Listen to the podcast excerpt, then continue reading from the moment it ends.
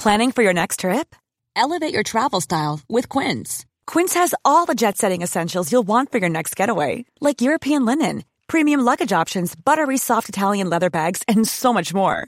And is all priced at 50 to 80% less than similar brands.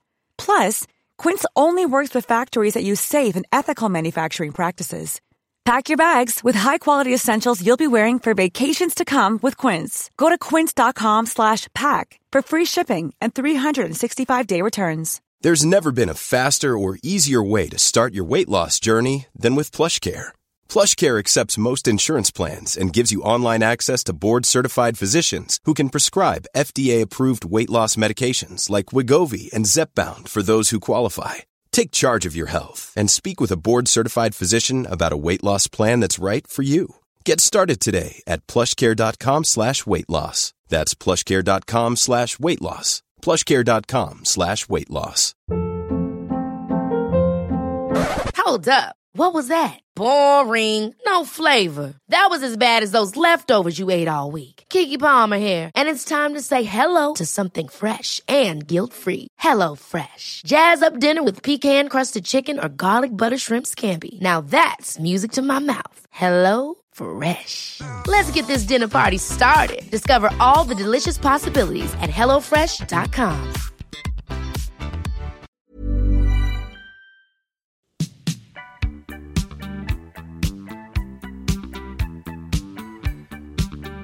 Thank you for joining the conversation on Colloquium. This episode is brought to you by Excelsior Capital, an investment platform focused on democratizing private equity by providing individuals access to direct opportunities.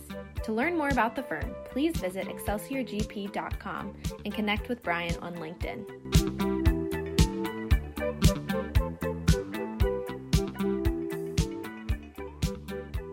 Hello and welcome to the conversation on Colloquium. Today we have a special guest, our first repeat guest. And it might be showing my NESCAC bias. And it also might be that Chris's first interview conversation has been the best performing podcast that we've done by a lot. And so it begged the question that we needed to, to get Chris back on here. So we're going to jump right into it. But if people want to learn more about Chris or his firm, you can go to the previous episode on the timeline. And we do a lot of background on himself and his shop, which is really interesting. But for purposes of this conversation, we're going to kind of hop right into it. So, Chris Cerrone from Akre Capital Management, thank you so much for joining us. Thanks, Brian. It's it's awesome to be back. We had a lot of fun last time, so it's great to be here again. Yeah, hundred percent. So today we're going to talk about quality and how you all define quality, and then to roadmap the conversation a little bit. That concept of quality comes from a shareholder letter that your founder principal wrote in 1988. Obviously, a lot of time has passed, but maybe not much has changed. But I want to really dig into that kind of pillar of quality concept that you all use from your bottom up analysis. How does that help guide decision making process today in you know 2021, given the craziness happening in the marketplace? So could you maybe kind of walk us through that original shareholder letter, what it said? You revisited it, I know, a couple of years ago as well, to maybe update it, just to give some people some context about where we're going to go moving forward. Yeah, so I think this is a really interesting place to start. So the the background, I think this is useful. So our founder, Chuck Akre, came into this business actually with an English degree. And so he was really a blank canvas. And he asked the very basic question, the first principles question what makes a great investment? And he looked not just at equities, but he looked across all different asset classes. And the culmination of that exploration was this letter, which he wrote to some of our clients back in 1988. And he concluded, he basically said that nirvana in investing can be defined as finding a company with the following characteristics. Number one, it's a superior business. Number two, it's exceptionally well managed. And number three, that the managers can reinvest the naturally occurring excess capital as well as they run the business enterprise. And so, all these years later, those listeners who know us well will have heard us talk about something we call the three legged stool. And that really is just the symbol of this nirvana definition that Chuck first articulated in 1988. And virtually nothing has changed about that basic framework for all these years, which is pretty remarkable and to me speaks to the longevity of that basic concept. There's a repeatability of it, which is really great.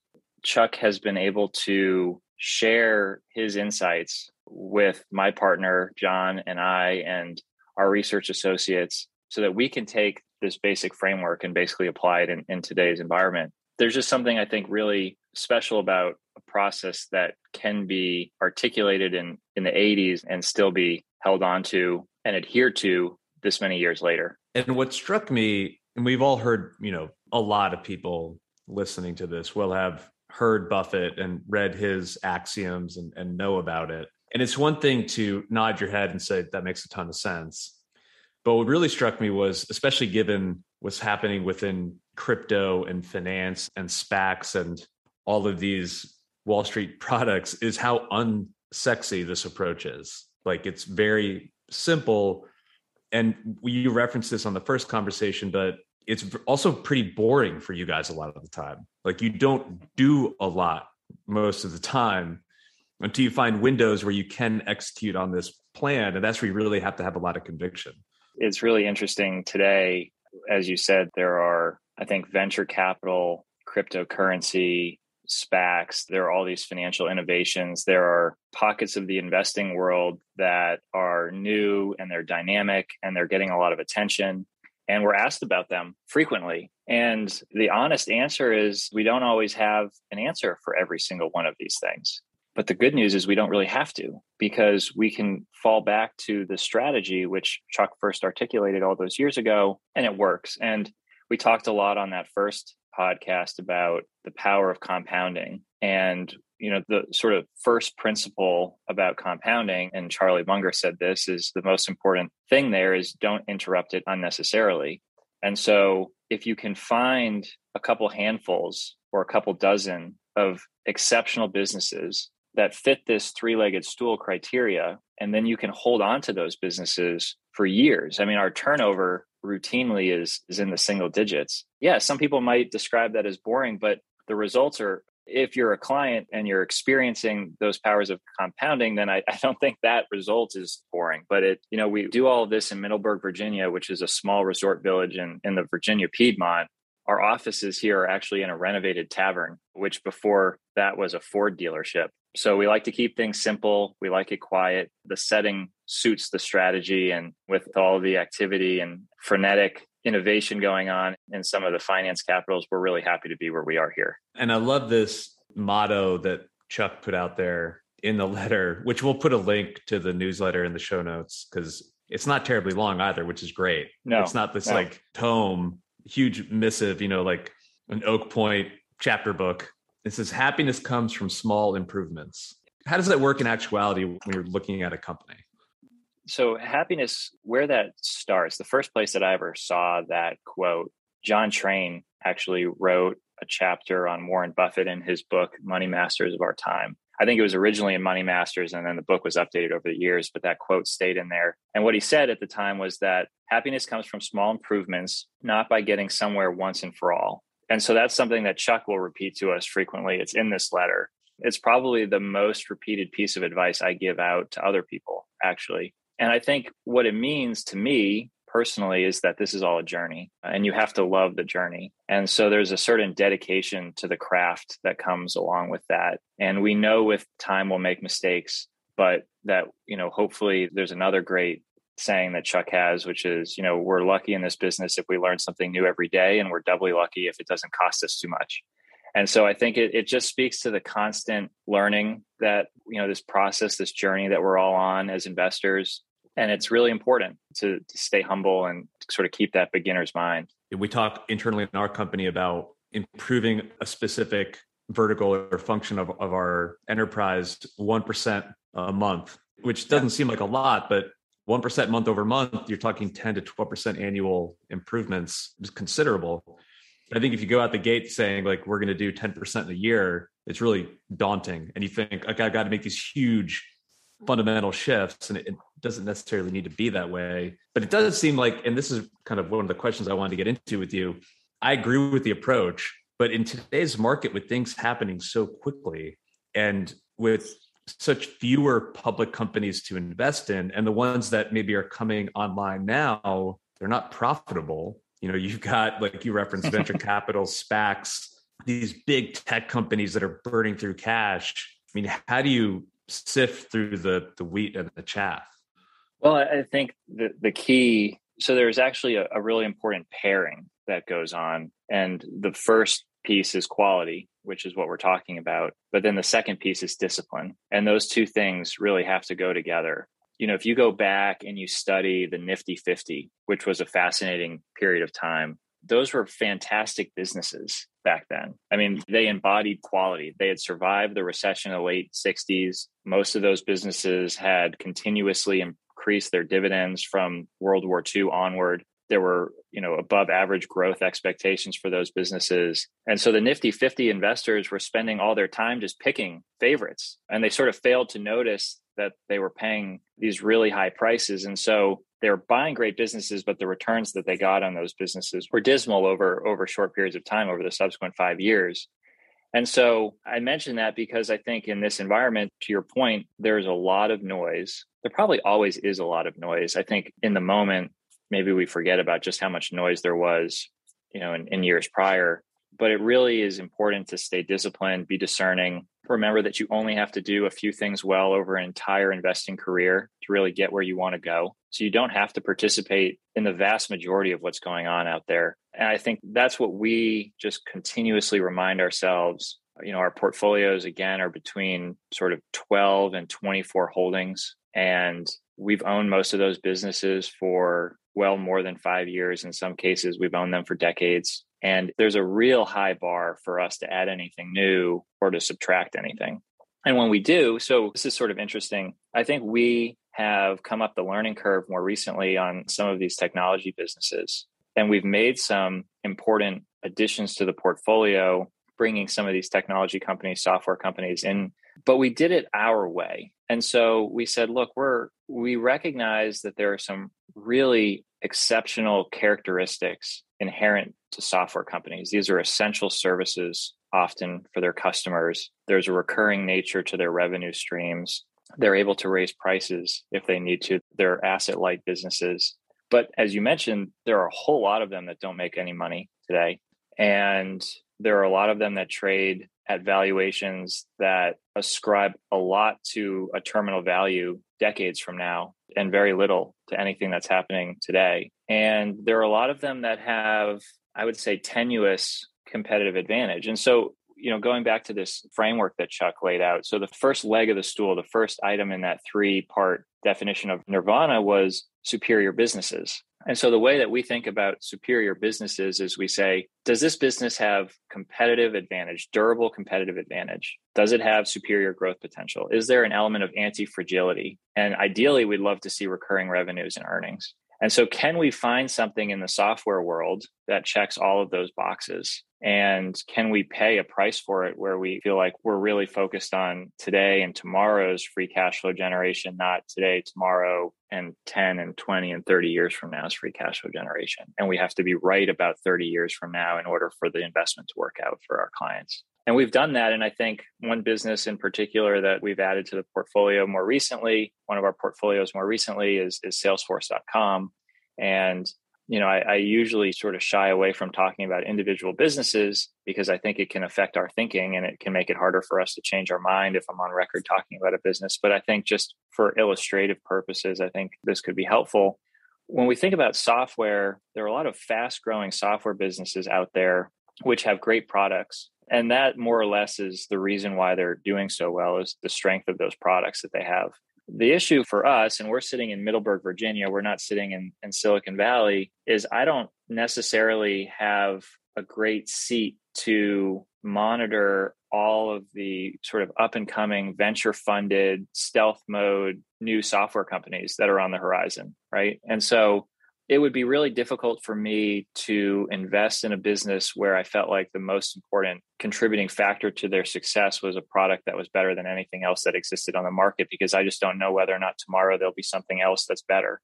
And so what we try to do is we look back to those I don't know if I'd call them boring, but it's just the plain vanilla variety competitive advantages that we've all gotten used to talking about for decades scale economies, network effects, cornered resources. And can we say that this company has checks the box on a few of those other categories of competitive advantage that gives it more staying power. And so a company like Salesforce has a few things going for it in addition to the fact that that their customers really rely on their products. You know, they have probably one of the top couple enterprise sales forces in all of software, maybe behind Microsoft, so that they're in the sort of C-suite offices of the Fortune 500 talking about their products when they bring something new online, they already have an audience with these really important customers. I think they don't necessarily have to have the best product at all times because they have better access to that audience. Another example is they've done a really nice job of building what they call the Salesforce economy, where you have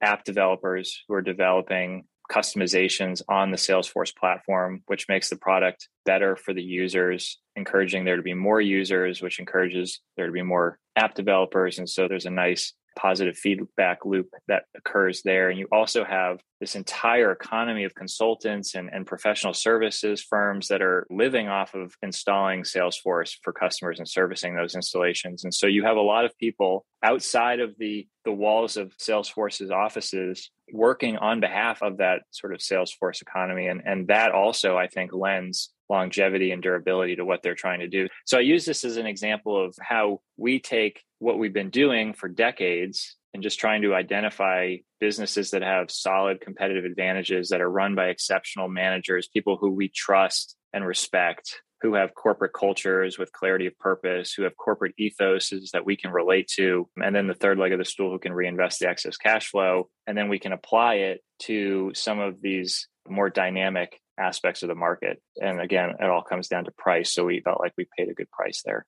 Is quality the same as value investing? It's really interesting. There, for a long time, were two camps. There was quality, and then there was growth, and there was value. And I've started to hear more and more that quality is sort of a third bucket. I don't know how much overlap there is if there's a Venn diagram of quality, value, and growth. I think we would agree with Buffett's sort of you know he's sort of objected to this notion that there's value versus growth because of course at the end of the day if you believe that the value of a business is the present value of its future cash flows then you're incorporating growth back into what you think you can pay for an asset today and then value comes in when you compare what you think that business is worth to the price that's available today and so the two are are really are linked and, and can't really be separated i don't think quality comes into the equation, I think, because if you have quality, then you probably have greater confidence in the growth that you're projecting. And there's a greater degree of durability there. And that's really important to getting that projection right. When you say, you know, these are what I think the free cash flows will be over 20 years, if you're talking about a business that's competitively very vulnerable versus a business that is really entrenched, I think you can have a lot more confidence in the entrenched business's free cash flows. And so you can make a better decision when it comes down to the value part of it. And so I think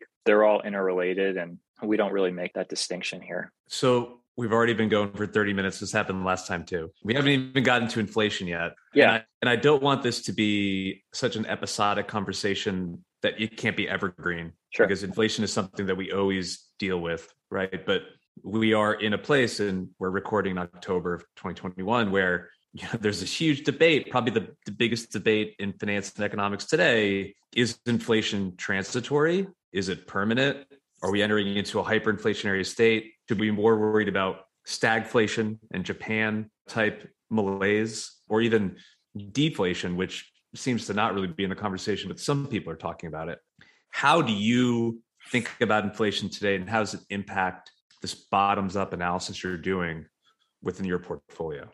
So I'm going to attempt to make this into a seamless segue. But before we jump off of quality, one thing that I'm really passionate about and that I spend a lot of time thinking about is so we've talked a lot about quality in the context of the types of investments that we're seeking. And I think generally speaking, most of the conversation about quality does center around businesses specifically. And I think for good reason. And that's really what Chuck was talking about when he was laying out the three characteristics that define nirvana in investing. But then you asked me about this idea of happiness comes from small improvements. And when we were talking about that, I think we started to actually jump over and talk about quality in terms of process. And that's to me a really interesting and important aspect of the way that we approach investing. And so we touched on this. It, it, goes to this idea that there's a journey and that we have to be dedicated to our craft. It also it goes to this idea of beginner's mind, which is really important. So there's this I have a plaque here sitting on my desk. It's a quote by Richard Feynman, who was a Nobel Award winning physicist. He was also part of the Los Alamos team that worked with Robert Oppenheimer on the atomic bomb. And the quote is I have approximate answers and possible beliefs and different degrees of certainty about different things, but I'm not absolutely sure about anything. And there are many things I don't know anything about. And I absolutely love that because I think, again, there's a certain humility in this. This is a guy who has probably, you know, this an IQ that's far above anything that I have. And if he's willing to say, look, I don't know much about a lot of things, and the things that I think I know something about, I only know with various degrees of certainty. I just think that it's just a great constant reminder for us. And so part of, and this is where I think it, it segues into inflation, is part of having quality in process, I think, is developing frameworks and it's about studying history. And I think that's how we've tried to answer this inflation question is we've tried to go back and look at what has happened historically and we've tried to use history to help us build a framework for thinking about should we find ourselves in an inflationary environment? What types of investments do you want to own in your portfolio that will sort of best protect you? And so maybe do you think that did I pull off that segue? Can we run with that now? And then I my gonna, quality plug in on process. We're gonna run with it. But I, I think that's a good point, right? Inflation is something that is always around us. And when you're doing a bottoms up analysis, when you're thinking about investing into a name or a company or an alternative investment, real estate, whatever, inflation's part of the equation, right? It's a multifactorial thought process. And maybe inflation is given greater weight today versus five years ago but it's still part of that conversation and it should still be part of this quality analysis of okay if we are entering into an inflationary state how will this name or this company perform right? I mean that's the takeaway that i got. Well and the spoiler alert here is that the framework that we've developed for thinking about investments that sort of protect the investor most during periods of inflation ends up identifying quality businesses as being the place that you want to be, as defined by some of the things that we often talk about pricing power, control over expenses, and low asset intensity. Again, that's sort of the bottom line of the entire exercise. And so when we think about our portfolio, the conclusion is really we're very well positioned just the way that we are now without really having to make any changes but that's and so i think that absolutely goes to this idea of quality and, and they go together really nicely which is great. Could you go through those three bullets again? Yeah pricing so power? The three let me back up for a second and then I'll, I'll, go okay. the whole arc Please. on this i think is probably useful to how we get there. The three are pricing power. You want businesses that have pricing power. You want businesses that have control over their costs. So that includes both an insulation against wage inflation, and it means that they're insulated against input cost and supply chain disruption and inflation.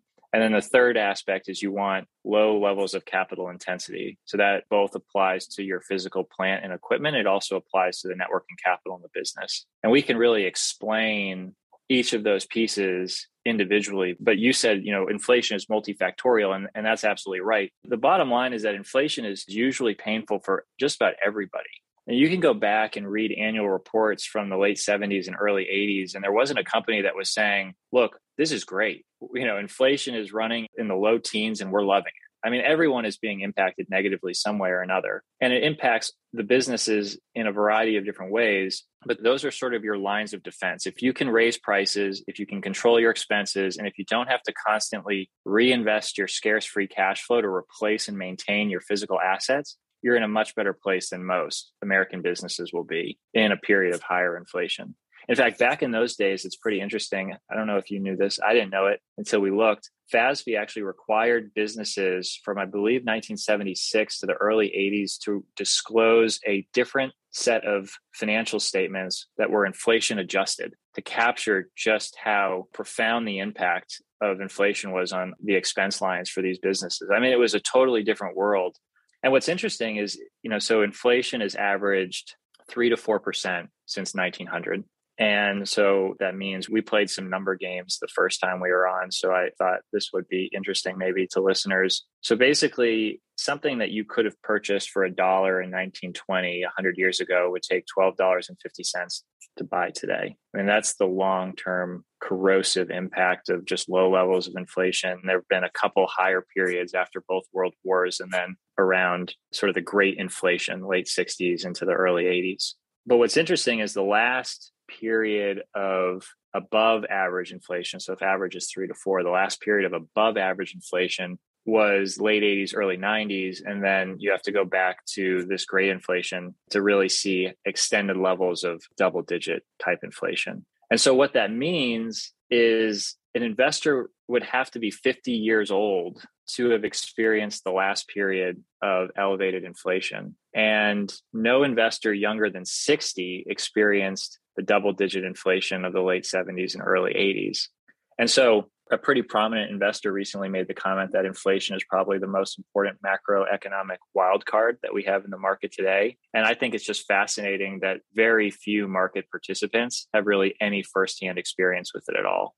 Yeah. I mean, and anecdotally, so, when my dad, who is, gosh, 70 ish, talks about his mortgage when he bought his first home in 1980, 81, I think his note was 12%, 14%. Yeah. It's not fathomable to me. Like, I don't understand fundamentally how that could possibly work. And, and to your point, there's a generation of people who we have never experienced anything close to that. And I don't even know what that would look like. I mean, it would, I think things would go haywire personally. Well, so just to give you an idea of how great we've had it. So since 1900, we said inflation's been three to 4%. Over that same period of time, equity markets have returned on average about 10%. So your real rate of return has been six or 7% over that period compounded. If you look at since 2010, the S&P 500 has compounded at 15% and inflation has averaged around 2%. So the real rate of return that we've had over the last 11 years has been roughly 13%. So almost double the long-term average in real terms. And so if you just think about what proportion of market participants have been investing since 2010 or later, it's been a pretty Goldilocks period of time and inflation has not been top of mind at all. And so now it is. And I like to say I'm not a practicing economist, even though my days in the NESCAC at Tufts were spent earning an economics degree. And so I'm really not the person to go into detail on sort of why inflation is, is a concern now. I think people generally understand the fiscal and monetary stimulus over the last 18 months has been pretty unprecedented. And I'm also really not the person to say where inflation is headed from here because, as you know, we like to stay away from making any sort of macroeconomic forecast and we like to think about things really from the bottom up. But i think we have absolutely studied the, the issue and said okay well should we find ourselves in a period of elevated inflation? You know where do you want to put your capital? Do you want to and people will think of tips treasury inflation protected securities where the real rate of return right now is negative one. So that's not very satisfactory. People will think of gold of course the issue there is there's really no cash flow. So it's difficult to value. And in real terms, gold is where it was in 1980 at its peak. And the price of gold declined 75% from that peak in 1980 to 2000. So there's definitely a buyer beware there. And so that's not very interesting to me. And so then the final place where we end up saying, look, should we be in this elevated period of inflation? I think the best place to be is is in certain common stocks. And I say certain common stocks because again it goes back to this framework where we we sort of we did the spoiler and we said it's common stocks and businesses that can increase their earnings in proportion to the rate of inflation which requires some level of pricing power that don't also require a corresponding increase in the fixed assets of the business and that's sort of that's the framework and we can dig into each of those if you'd like or i know we're we're maybe stretching on time, but I think it's a fascinating subject. So I, I'm here as long as you want to talk about it. No, I think that's useful. Maybe what would be helpful, and I ask most of my guests this what are resources that you use? What do you read? What do you listen to? You know, you've referenced, you're obviously a bookworm, which is great. You're a student of history, which is, you know, a head nod to your liberal arts, you know, the wonderful Academia of NESCAC schools. but I mean, if people are worried, I always find myself when I get anxious about something and I get concerned, I think learning about it, understanding it is a really good way to put up frameworks to make big decisions around them. Mm-hmm. So, what are you reading? What are you listening to? What historical resources do you lean on about inflation specifically to make these investment decisions? I think that would be maybe a, a useful tactical approach to it. So, we've done it a few different ways. I think the most useful literature in terms of investing in a period of inflation would be Warren Buffett's shareholder letters in 1980 and 1981 because he did a really nice job in those letters of explaining just how destructive inflation can be and he also spoke at length at this idea of pricing power and lack of asset intensity. You know, he spoke about the issues associated with capital intensive businesses in particular. And I think that's really important. Maybe it's a little bit counterintuitive. So I found that really helpful. Beyond that, as I mentioned, we've gone back and we've studied primary resources. So annual reports for businesses that were publicly traded during past periods of elevated levels of inflation. I think that was really eye opening for us. We, you know, I, of course, there are a lot of commentators talking about inflation today and, and some of those letters are interesting. But i would really stick with if you followed me through sort of there are a number of asset classes that people tend to think of first when they think about inflation. And we talked about TIPS, we talked about gold. Sometimes people talk about real estate, and then equities are usually in there as well. If, if you followed me through that and you sort of landed on the same place where I landed, which is that high quality equities with pricing power and low capital intensity is where you want to be, then I think that those Buffett letters are really helpful. And then from there, you can start looking for businesses that that check those boxes. And you referenced this before we went live I would love to hear how you marry these historical documents, which are really useful to reference these letters from the 80s. I'm going to look them up and we'll try to include some links as well. But you talked about how, and this might be episode three that we do with you because you have a whole article about this advice you give to young people. It's really good, but I want to tease it a little bit. You talked about your decision making journals and how you mm-hmm. like you commit to these things in writing and you do the painful exercise of going back and realizing, well, I got that wrong. But can you explain maybe how you use these older historical documents or reference points and, and then how you do your actionable day to day investment decision making processes? So we try, I think studying history is, is something that I find is just fascinating to me to go back. And I mentioned earlier John Train's Money Masters book. I think that's one of the all time greats because, in first of all, he's just an exceptional and beautiful writer. So it's a real joy to read. But you have in 15 to 30 pages profiles on some of the greatest investors of all time, some of whom we really don't think about or hear much about anymore. But their ideas are really very relevant today, I think. Just like Chuck's letter from 1988 is very relevant today. I mean, some of these folks just aren't investing anymore. And so it's, it's incredibly helpful. We actually have something of a book club here where we go back and we read. We spent time on each chapter of the book and said, what really resonated with you about T. Rowe Price? What resonated about you, you know, with you about George Soros or I think that's really important. Studying the Nifty 50 is important. Going back and studying inflation is really important. And then writing as a tool for refining the ideas and uncovering the inconsistencies. And so that's where a decision journal comes in. So as you're doing these case studies, you're always writing this stuff down. And then every once in a while, there's this great consolidation where you go through your writing, your journal, and you say, how does this stuff fit together? Are there common threads that run throughout that allow us to simplify everything and say it more simply? There's this going back to Richard Feynman, he talked about, and I don't remember what the exact quote was, but over time in physics, there would be these great consolidations where they would realize that all of these disparate theories and hypotheses all work together and it was one incredibly simple law that they discovered. And everything collapsed into that simple law. And I'm always trying to think about this in terms of the unified theory of investing of Chris Cerrone, right? Not everybody's going to be different, but bringing all these different things together. And I think, and then you mentioned the decision journal. So I have my investing journal, and then I have our decision journal where we do, we write down for every investment we think about making, we say, how could this be the greatest investment we've ever made? How could this be the worst investment we ever make? What are the key numbers that we should remember today? What was the valuation? What was our expected rate of growth?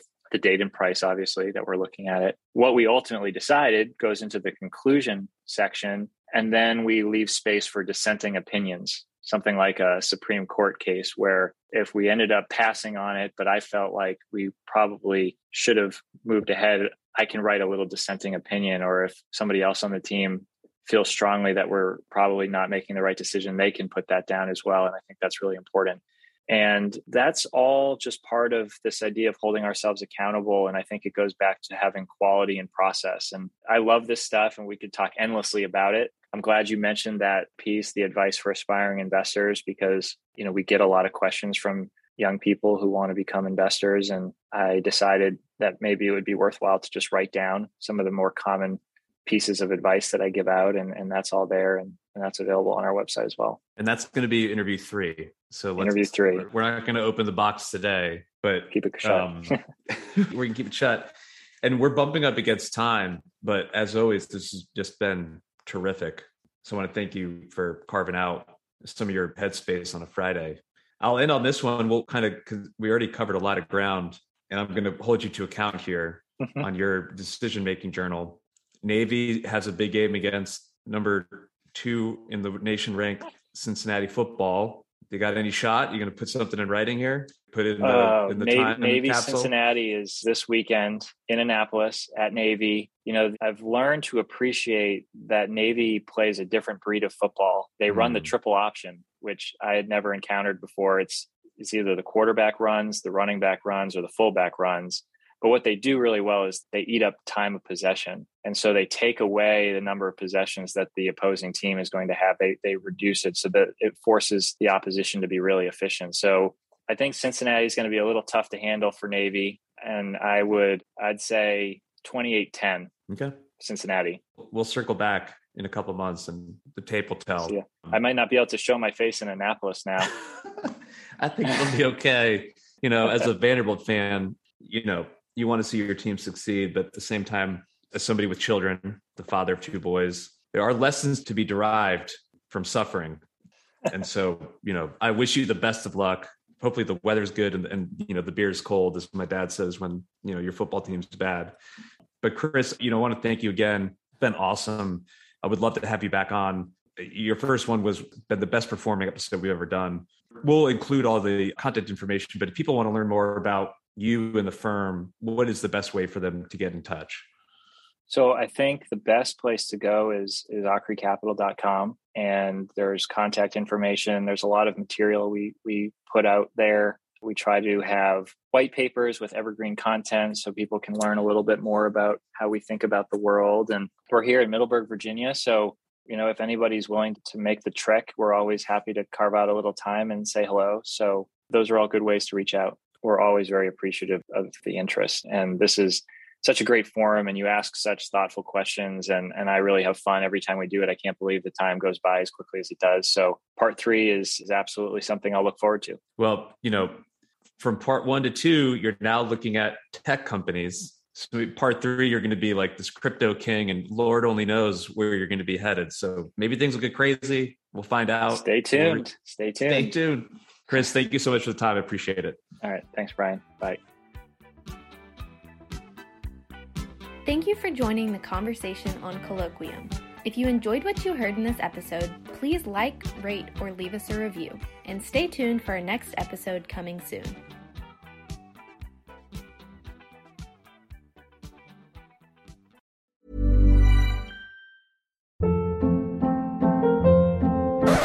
Hold up. What was that? Boring. No flavor. That was as bad as those leftovers you ate all week. Keke Palmer here, and it's time to say hello to something fresh and guilt-free. Hello Fresh. Jazz up dinner with pecan-crusted chicken or garlic butter shrimp scampi. Now that's music to my mouth. Hello Fresh. Let's get this dinner party started. Discover all the delicious possibilities at hellofresh.com. Planning for your next trip? Elevate your travel style with Quince. Quince has all the jet setting essentials you'll want for your next getaway, like European linen, premium luggage options, buttery soft Italian leather bags, and so much more. And is all priced at 50 to 80% less than similar brands. Plus, Quince only works with factories that use safe and ethical manufacturing practices. Pack your bags with high-quality essentials you'll be wearing for vacations to come with Quince. Go to quince.com slash pack for free shipping and 365-day returns. Mom deserves the best, and there's no better place to shop for Mother's Day than Whole Foods Market. They're your destination for unbeatable savings, from premium gifts to show-stopping flowers and irresistible desserts. Start by saving 33% with Prime on all body care and candles. Then get a 15-stem bunch of tulips for just $9.99 each with Prime. Round out Mom's menu with festive rosé, irresistible berry chantilly cake, and more special treats. Come celebrate Mother's Day at Whole Foods Market